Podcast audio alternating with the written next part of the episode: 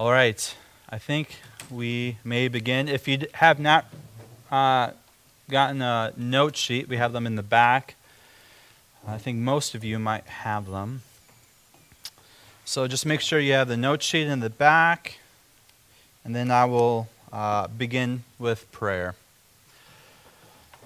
Lord, we love you and we thank you um, for all you've done for us, Lord. We thank you for your blessings. We thank you for your Son, Jesus Christ, Lord, and the salvation we have through him. Lord, uh, we thank you for your Spirit that we're able to discern um, things about you through your word, Lord, by the power of your Spirit. And so we thank you for that gift. Lord, I pray for this time that we uh, just remain diligent to your word uh, and that we will be able to honor you, Lord, with our discussion.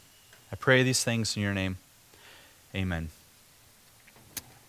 All right. So, week two uh, of our apologetics uh, study.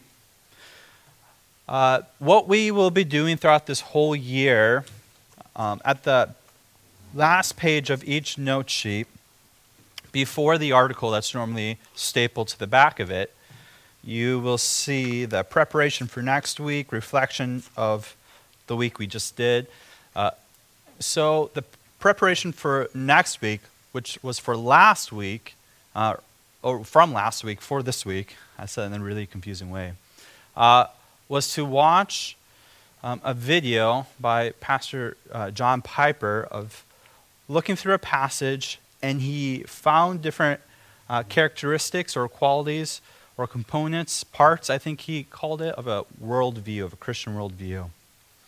Um, and so he looked at 1 Peter 4 12 through 19, and uh, he built a list. If you don't know what I'm talking about, and if you did not get a chance to watch that, that's fine. I'm just going to reference it really quick, uh, since that will lead us into our discussion today uh, about worldviews. Um, he made a list uh, he went from bottom to top. Bottom, he looked at a characteristic or part of a worldview is knowledge, to be able to know things. Uh, and he labeled that theology. Uh, we need to know things about who God is in order to live a life that he has called us to. And then he talked about faith, hope, joy, love, and ultimately it was all pointing, pointing to the glory of God. Um, so that's what last week's uh, preparation was for, for this week uh, to bring us into worldviews. Um, has anyone in here spent a decent amount of time uh, discussing, studying worldviews, um, maybe beyond just the Christian worldview? Has, does anyone think through worldviews? when you interact with others from different faiths, or is it just kind of um, something we we um, don't think of often? Has anyone studied worldviews or um, thought through worldviews before? If anyone could define a worldview, what would you guys think a worldview is? Like the uh, background assumptions and framework through which you view the world? Background assumptions and framework and how you view the world. I think that's really good. Um, so it's your set of beliefs in order that you have to help you frame your thoughts on certain issues, right? Um, well, you can see the first part of your note sheet, uh, the building blocks of a worldview. And if you have been part of the Growth Institute last year as well, I went through these terms that are on your note sheet. So this might sound familiar. Uh, the building blocks of worldview, I like to describe it in three different categories, and these are the three categories I like to describe it. Uh, we have metaphysics, epistemology, and ethics. So these are uh, bigger words than uh, we might be used to. But I think they're very helpful to just begin uh, talking about worldview, to give us the building blocks of what a worldview is. Uh, so, has anyone Does anyone know what metaphysics is? Or want to take a guess?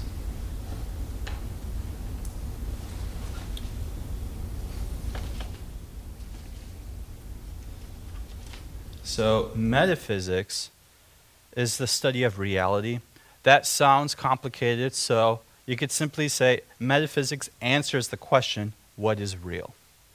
So, when you want to know what is real, what is really real, what is um, what we would say as Christians, as God, that would be a metaphysical uh, category. What is real? It answers that question. And then epistemology. Has anyone heard of that one? Do we know it? How do we know it? Exactly. So it's the study of knowledge. It answers the question how do we know? How do we know the things that we know? How do we know what is really real? So, metaphysics tells us what is really real.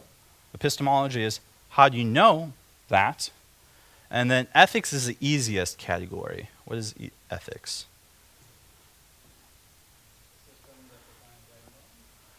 All right. Beliefs that define right and wrong. So it has right and wrong with it, right? So you can think of morality with ethics. Um, and it's basically how you live, right? How do you know what is right and wrong? So your ethics, then, building on top of your metaphysics and epistemology, um, tells us how to live. So you could say ethics answers the question um, how do you live based on what you know to be real? How do you live? So, with these three categories, you have to answer what is really real, how do you know what is really real, and then based on these things, how do you live? And these are the categories I think are helpful for us um, to build or to help us frame uh, worldviews. Everyone has questions or answers to these types of questions. Uh, and people have different answers to these types of questions. Right? Uh, it's important for us to understand that they need to be built off of each other. Normally, you have metaphysics at the bottom. And then you start, then you go to your epistemology, and then allow those then to form your ethics. Uh, it becomes problematic if you try to start with your ethics first because you don't have anything to base it off of. Right? So I think we can all understand that. Uh, why do you do the things you do? Well, we do the things we do because there is this reality that there is God and He has authority. Well, how do you know that there is this God and He has authority? Well, we know because He reveals Himself to us. Uh, two semesters ago, we talked about the doctrine of revelation, how God reveals Himself to us. He reveals Himself to us uh, specially, or special revelation, which we know as Scripture, and then He reveals Himself to us as well naturally through natural revelation. And that's through creation, just um, knowledge. He has given us minds that we could think through uh, philosophically. Um, and so that's kind of where we're going with this tonight. So it is a little bit more technical than last week. Last week was a nice overview um, of obviously God's mission and apologetics, defining it, and it's going to get a little bit more technical. At the back end, also, we're going to be talking about methods to apologetics. Uh, how do we defend our faith? Remember, that's what apologetics is knowing how to be able to defend our faith. And then, how do you go about doing that? So, we're going to talk about methods as well. All right. Um, so, I think we got those categories pretty well. Does anyone have any questions on those? Metaphysics, epistemology, and ethics.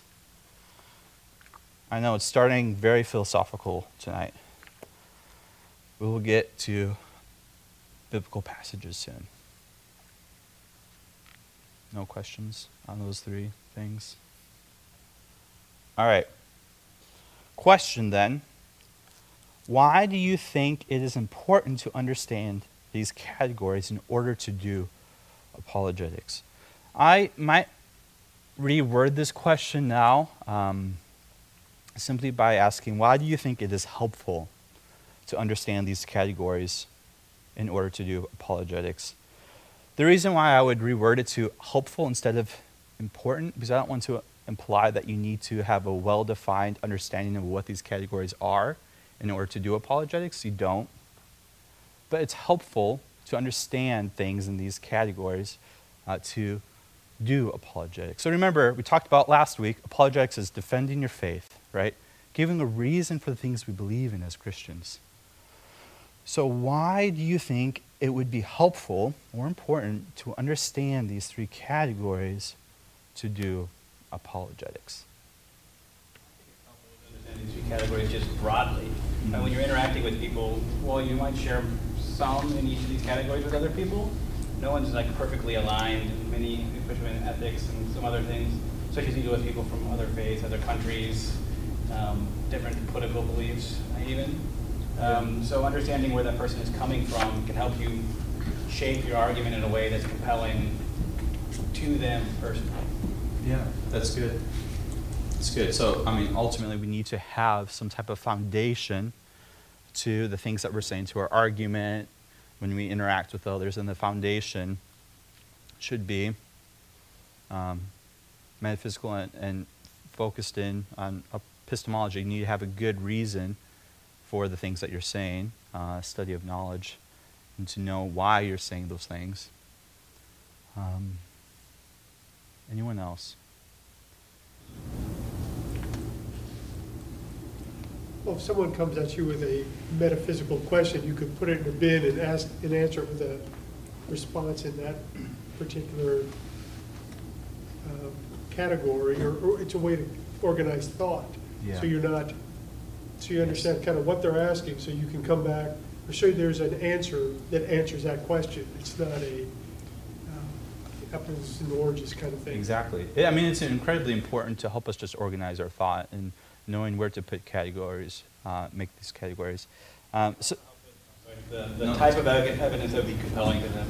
If someone has a different metaphysical worldview than you coming at them with a metaphy- metaphysical argument would not be, uh, would not be the right avenue to, to engage dialogue. It's true. Yeah. So people have different starting places. Um, and it, it, it makes this um, really interesting because, uh, I mean, ideally, or what you would think, is that there should be one type of structure for different uh, belief systems. Like, there should be one structure for the Christian worldview, like with m- metaphysics, epistemology, and ethics, and that is the Christian worldview in uh, a perfect world. Um, there should be one structure of maybe an atheistic worldview or an agnostic worldview. But what? But that's not true. What is interesting about postmodernism, if you to put it in that category, is um, everyone has ultimately created their own system. Everyone has ultimately answered what is really real. How do I know what's really real? How am I going to live differently? Um, and so it has it, made it a lot more difficult uh, to have these conversations with people. Um, so some of the things I wrote in answer to this question, why is it helpful? Um, so we so that we can build a reasonable case as to why we do the things we do as Christians. Uh, why do we do the things we do as Christians? Um, we would say, well, because God commands us to. That right there, you have all the three of these categories in that, right? Why do we um, love others? That's an ethic, because God, who is the reality, is has authority, and He tells us to do it, and that's how we know, right? So even some, something as simple as because God commands us to do it, you could find all three of those categories behind it. Um, and so when you're working with a non believer, you get, simply ask, well, why do you do the things you do? And you can see if they have a good reason for it. It has to appeal to ultimate um, authority, which would fall under the metaphysical category. How do you know that to be true? And then um, then it affects the way you, you, you act. Um, so, answering questions why do we love as believers? Right? Why do we defend our faith? Um, why do we glorify God? Why do we do missions? All of these uh, could be answered or ought to be answered with uh, these three things in mind. I know this is getting kind of technical, but hopefully we'll bring it back a little bit and make it a little bit more practical. Um, all right, so I want to give you those categories. Now, in the next section, the Christian worldview. Um, I made the pyramid there for you, and you could see I labeled it meta for metaphysics, um, epistemology, and ethics. And what I want us to do, I want us to do an exercise. I have several passages um, listed underneath.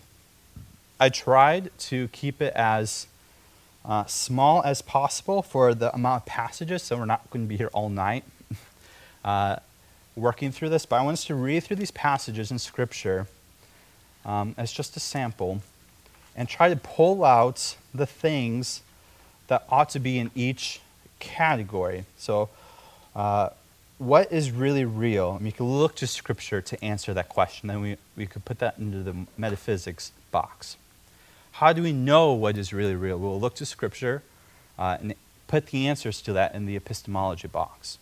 And then, how do we live based on those things? Our ethics, we'll put that in the ethics box. And, I mean, there's so many passages of Scripture that we could go to uh, to do this exercise, but obviously we have limited time, so. There's a note sheet over here you guys could grab. That's all right. So, does everyone understand what we're going to do? All right. So, I will read through these passages, starting with the Genesis 1 1. Um, I try to italicize things uh, throughout it to draw our attention to it and to help us figure out where we might put these um, in in the categories here that we have the metaphysics, epistemology, and ethics. So we're in the Christian worldview part, starting to fill in the, the pyramid looking thing. All right, so Genesis 1 1 says, In the beginning, God created the heavens and the earth. Um, so, with that, God created, I have italicized, where do you think we could put this information into this box? Is this communicating an ethical thing, telling us how we are to live our lives? What was that? Metaphysics. Metaphysics. What is real, right? What is really real? God, and He created, right? Uh, so, what is really real? He created this world. This is a world that belongs to God. Uh, exist. I mean, all of that, like, they're all part of reality. They're all part of reality. Exactly. So this would be a metaphysical thing. Um, all right. Psalm 19:1. The heavens declare the glory of God, and the sky above proclaims his handiwork. What do you guys think for this? Epistemology. Epistemology. Right. So how do we know the things of God? How how do we know um, things of God's glory. Um, he declares them, the heavens declare them, and the sky proclaims his handiwork. This is a good passage to go to to show the importance of um, um, natural revelation that we've talked about, right? The nature uh, declares the glory of God. The heavens declare the glory of God. All right, Isaiah 47 or 46 10 declaring the end from the beginning and from ancient uh, times things not yet done, saying, My counsel shall stand, and I will accomplish all my purpose. Obviously, this is God talking. Where do you think you would put this? Sometimes these verses don't fit perfectly in one category either, they might be more than one.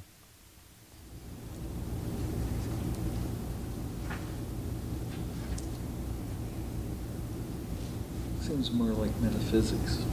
All right.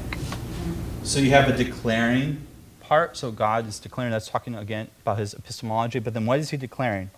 Uh, his counsel, right? Um, I will accomplish all of my purposes. He's declaring his purposes, and that's metaphysical. Um, so it would definitely belong in both, right? So he's declaring his purposes, um, and he's letting us know what they are, and that's metaphysical. All right. Uh, Matthew 22, 37 through 39 says, And he said to them, You shall love the Lord your God with all your heart, with all your soul, with all your mind. This is the great and first commandment. The second is like it you shall love your neighbor as yourself. Ethics, right? That's an easy one. Um, so, based on the things that we've already established as reality, God's purposes, His counsel, His eternal counsel, right, and the fact that He declares them, we know we are to listen to Him. And what does He say? We are to love. So, then that would be in our, our ethics. All right, 1 Corinthians 8 6. Yet for us there is one God, the Father from whom are all things and for whom we exist, and one Lord Jesus Christ, through whom are all things and through whom we exist.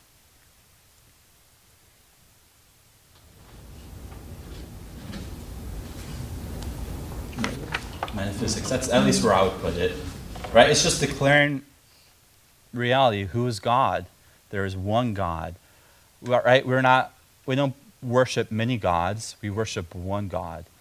Um, and this one God, all things come from him, right? And all things are for him. We exist for him.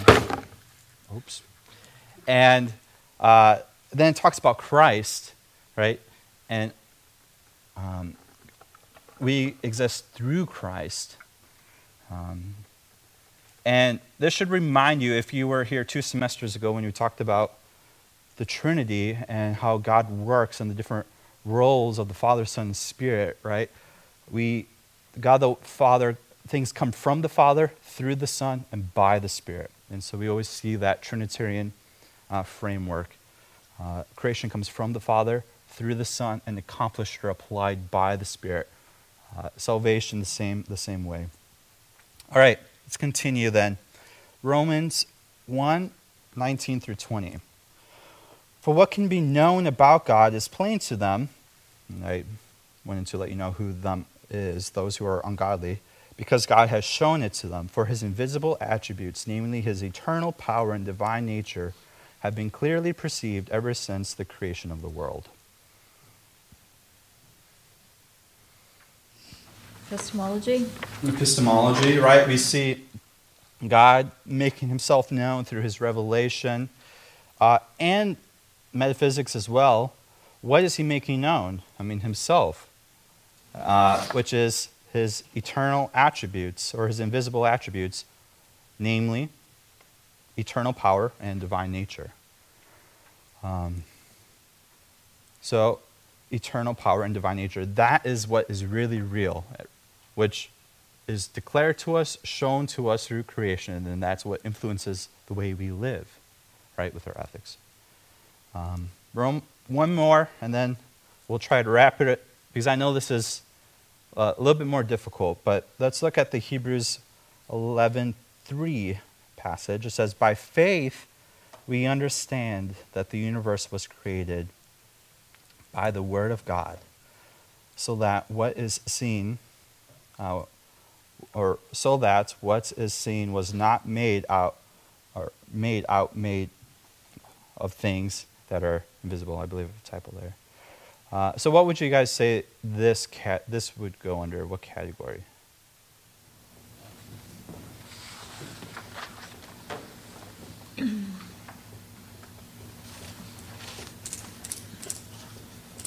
I'm guessing epistemology.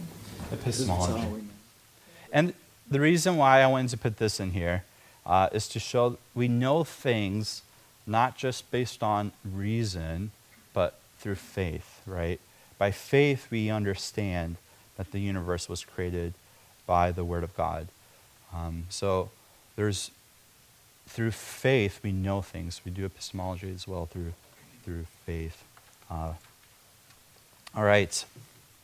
could also be metaphysics, right? Because the world's created by God. Exactly. So yeah, like I said, we could fit several of these in a couple different categories.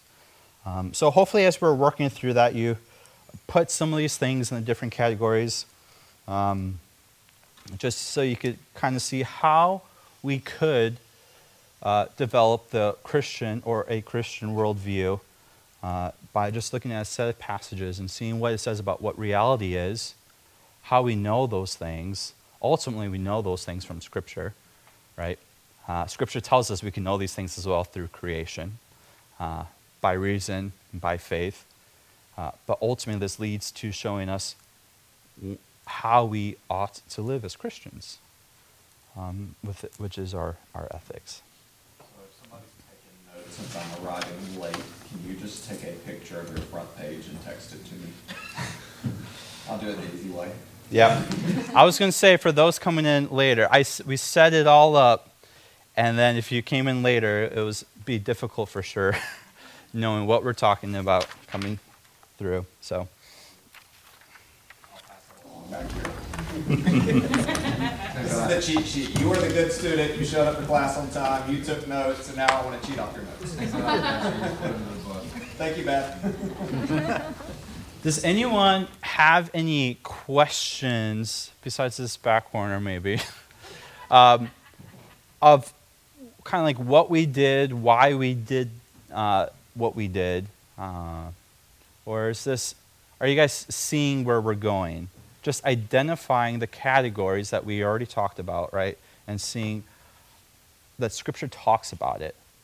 Scripture tells us what reality is. Scripture tells us how we can know these things. Ultimately, God is the one declaring it. God is the one showing it to us. And then that influences then how we live. And Scripture tells us then how we are to live.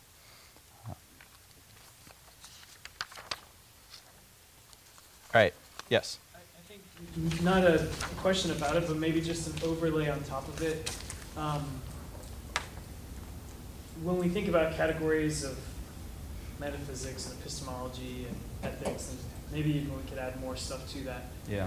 Um, one of the ways that I think is helpful to think about worldview is just those with a different understanding of what's real and how do we know it and what should we do um, would have different answers to like big worldview questions. Like everyone has to answer where do we come from, what's wrong with the world, where are we going, is there any hope or fix to the problem, Yeah. is there a direction that this is all heading? Something like that. So um, if that feel if like if branches of philosophy feel sticky one way that i think can be helpful to look at worldview is just through I don't know, three four five seven of those big questions i'm sure somebody has a great book on it i can't name one but Yeah. um, but I think like you know the secular humanist would say this to answer those four questions. The you know um, and, and you could go all kinds of little subgenres underneath that. You know the pantheist would say this about it and whatever else. No, I mean that's really good, right? Um, recognizing that the way we answer these we answer these large questions about life, um, the purpose of life, uh, ultimately come from the categories that we're recognizing. Uh, but as I said earlier, these categories could only be helpful; they're not necessarily primary. Um, helpful to see why people would answer those questions differently from the different worldviews. So, but yeah, that's really good. Any other comments or questions? If anyone saw the the Piper video, uh, which was the preparation for this week, uh, he showed that all of this was pointing is pointing towards something. Uh, there's an ultimate goal in mind as we answer these questions. And the way what he presented was ultimately for the glory of God, right? To be with God, um, and that helps us answer these questions. So I want us to do a little bit of an exercise here, worldview exercise, based on what we just did. Build a case as to why, and the case could be a simple sentence. It's not like um, us writing out a whole lot. Uh, build a case as to why one ought to behave ethically a certain way based on a Christian worldview or an atheistic worldview. We'll just take those two uh, for, for right now. So, is it wrong to steal? And based on the Christian worldview, why is it wrong to steal or why is it not wrong to steal? What do you guys, what would we say for that? This one is an easy one. Yes, it's wrong. Yes. Yes. Yeah. Why? Command. Because of the commandment, right? Because God exists, which is your metaphysical belief. He told us not to in the Bible, which is. the It's as simple as that, right? For us as Christians, we are not to steal because God commanded us not to. God, who has ultimate authority, the reality, the true reality overall, tells us, and that's how we know, right? Um, so, having these categories helps us answer simple questions on practical matters. Practical is, is this right or wrong? Um, Second one, is it, or we could talk about the atheist pos- position. I mean, this is more, um, more difficult maybe to, to do. What would you guys say for the atheist position? Trying to think of categories, these categories in their framework. Because others Might ca- catch them. Okay. Because So- the law says not to. And if you don't, if you steal, you'll go to jail. Okay. Exactly. Both aren't going to steal, but for different reasons. hmm Yeah. The law, we talk about society. Um, So when something makes it look like they won't go to jail, then. Yeah. But we could see then it also becomes relative in the in the sense based on what society deems as right and wrong. Um, second question: Is it important to treat people with dignity and respect? Yes. Why? Well, for one thing, the Bible tells us to. Jesus tells us to. Exactly. created all of us. Commandment again. God created man. Exactly. God created man, right? We could talk about him making us in his image. Uh, there's a lot of a lot of things we could talk about, and it's very simple and straightforward um, for us as believers. Um, this next question, I wanted to maybe create a little bit more discussion, and I want us to see maybe some of the differences. Uh, with this. So ethically, should we prioritize earth slash nature or family slash people while recognizing the value of both? Because it's Yeah. only been eternal. Yeah. As Christians, um, people, because, yeah, they're eternal, right? And we're, again, distinct. Exactly. We are the ones created in his, in his image. Um, so humanity is more valuable than simply nature itself. Even though, of course. It's, it's, it's not in our hands. Yeah. Yeah.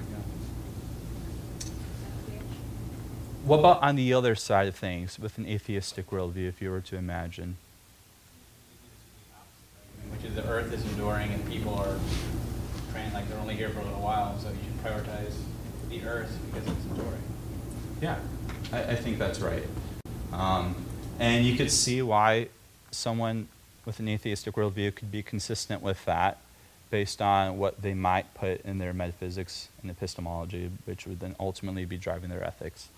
Um, so, while recognizing both obviously are valuable. So, uh, I wanted to show maybe a distinction there. And we could do this exercise with ultimately anything. But that's just a very brief overview of worldview. We'll be talking about it throughout this entire semester. Um, but I wanted to just show at least those categories and the way to think about it so then we know how to talking about important um, questions of eternal significance. So. Any comments or questions? Now we're going to try start changing gears a little bit. I want to leave room for any questions before we move on. Do we assume that all these people are pushing uh, uh, man-made climate change or atheists? Are we assuming? Say that one time. That all these people who are pushing man-made climate change at us, are they atheists? Uh, well, it's hard to say. Uh, um, just a general um, label on people who might be saying one thing, but you could. There's a, there's a lot of factors that could be behind that. So we would have to talk to the individual maybe to hear their reason why they might want to talk about climate change more than something else. Um, but that could fall under the discussion we just had, right? Is that more important than talking about, um, say, issues with abortion, right? Should we, as Christians, would recognize the value of people more than uh, issues of climate change, but someone who doesn't have God in their worldview might not see things that way. They know the history of all the climate changes that we've had on this earth over hundreds of years, whatever thousands. And basically we're pushing this and changing everything that hurts everybody. It changes. Any other final comments on this that we just went through? All right. Uh, methods in apologetics from a Christian worldview. So, I want us to give a quick overview of different methods that uh, people use to think about ways to defend our faith um, as believers in word and deed. Remember, we talked about the deed component as well last week. Um, so, these categories, if you've never heard of them, that's fine. You don't need to remember them. I just want us to see different ways people do go about defending their faith uh, to help us understand um, different arguments as we continue through the semester. Uh, so there's something called the classical position, classical apologetics. Uh, and you could see simply it says, uh, begins by arguing first for theism. Theism simply is the fact that, that there is a God, not necessarily uh, identifying who the God is. So it begins with arguing that there is a God, and then shows why Christianity is the most uh, plausible form of theism.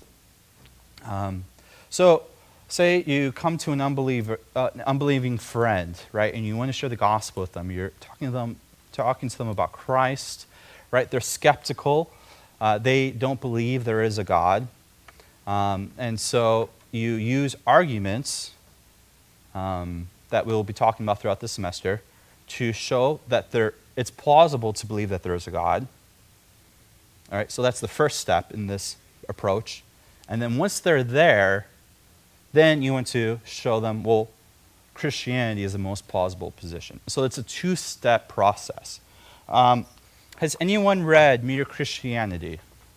Right? So this is the approach that C.S. Lewis takes. If you were to read this, he goes through um, defending or showing why it's plausible to believe in a God.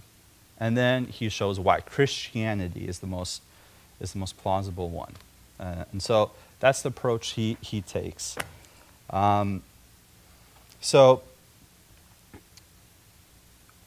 it uses natural revelation. Uh, remember, natural revelation is uh, reason uh, through things that we see in creation, looking at uh, the beauty of the world and recognizing that there must have been a God who created it, and He's a beautiful God because it's a beautiful world. Um, those things. So it uses reason from natural revelation. So that's a major category in the, an approach you could go when doing apologetics.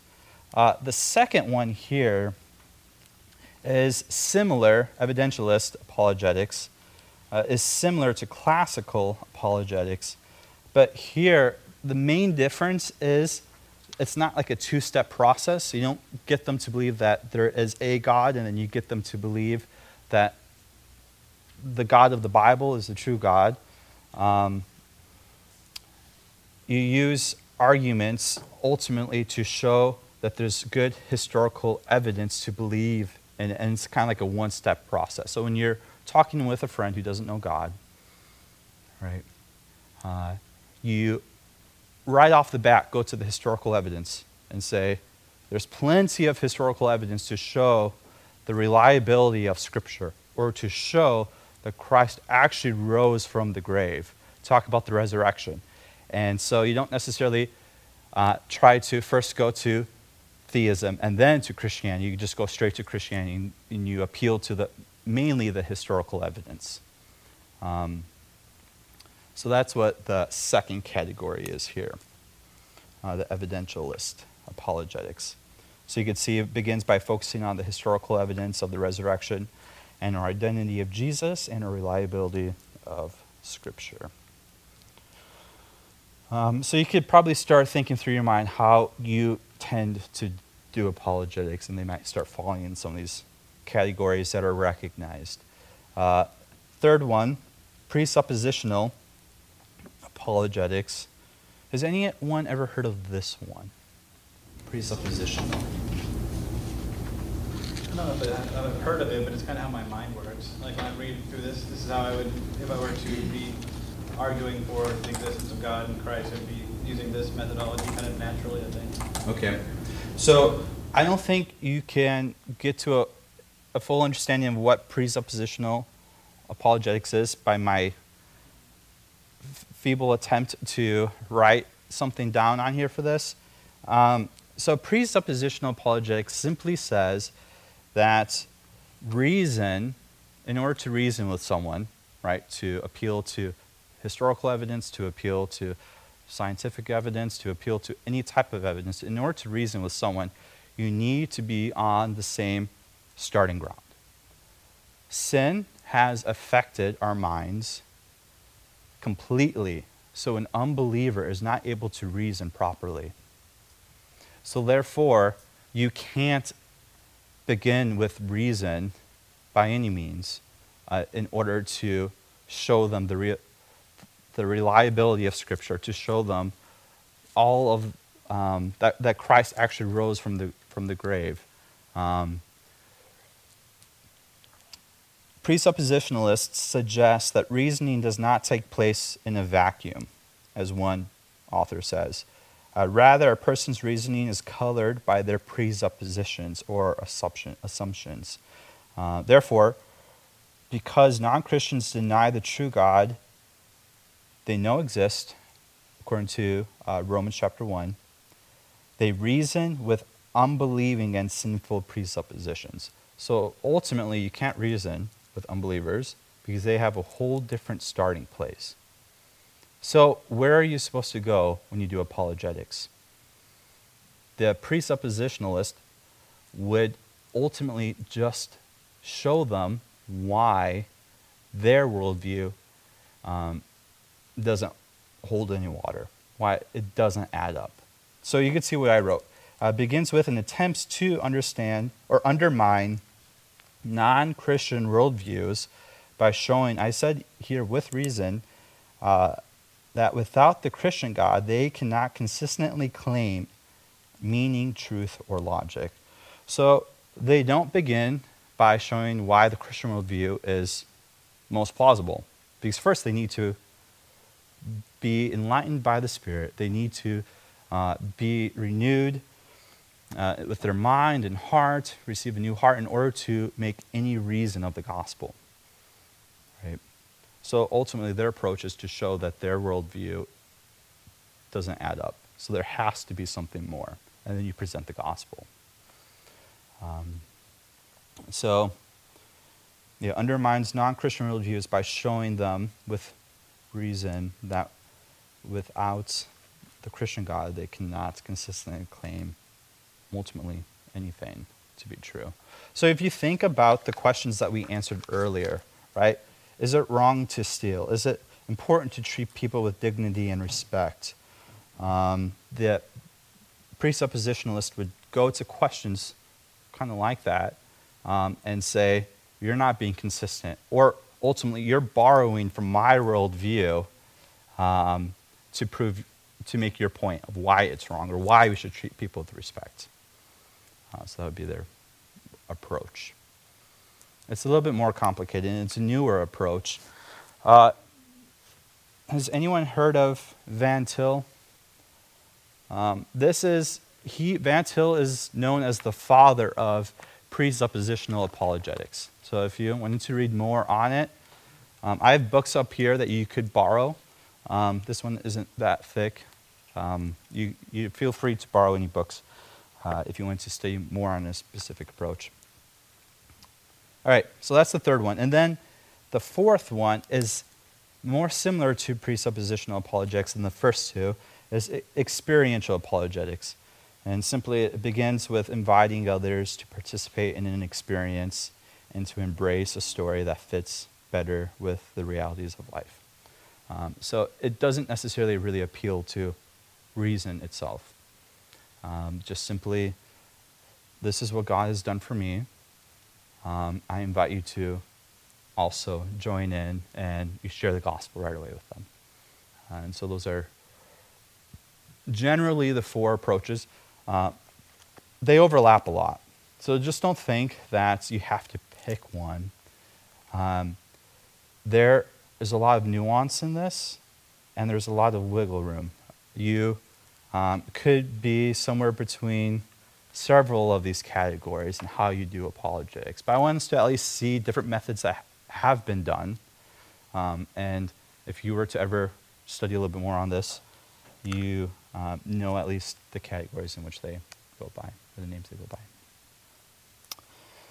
All right, I know this was a lot, and this was more of a lecture than discussion like last week. Uh, not every week is going to be like this.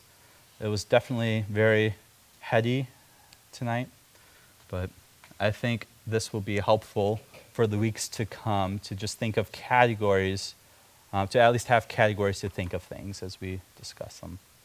If there's no other questions, then we'll be dismissed.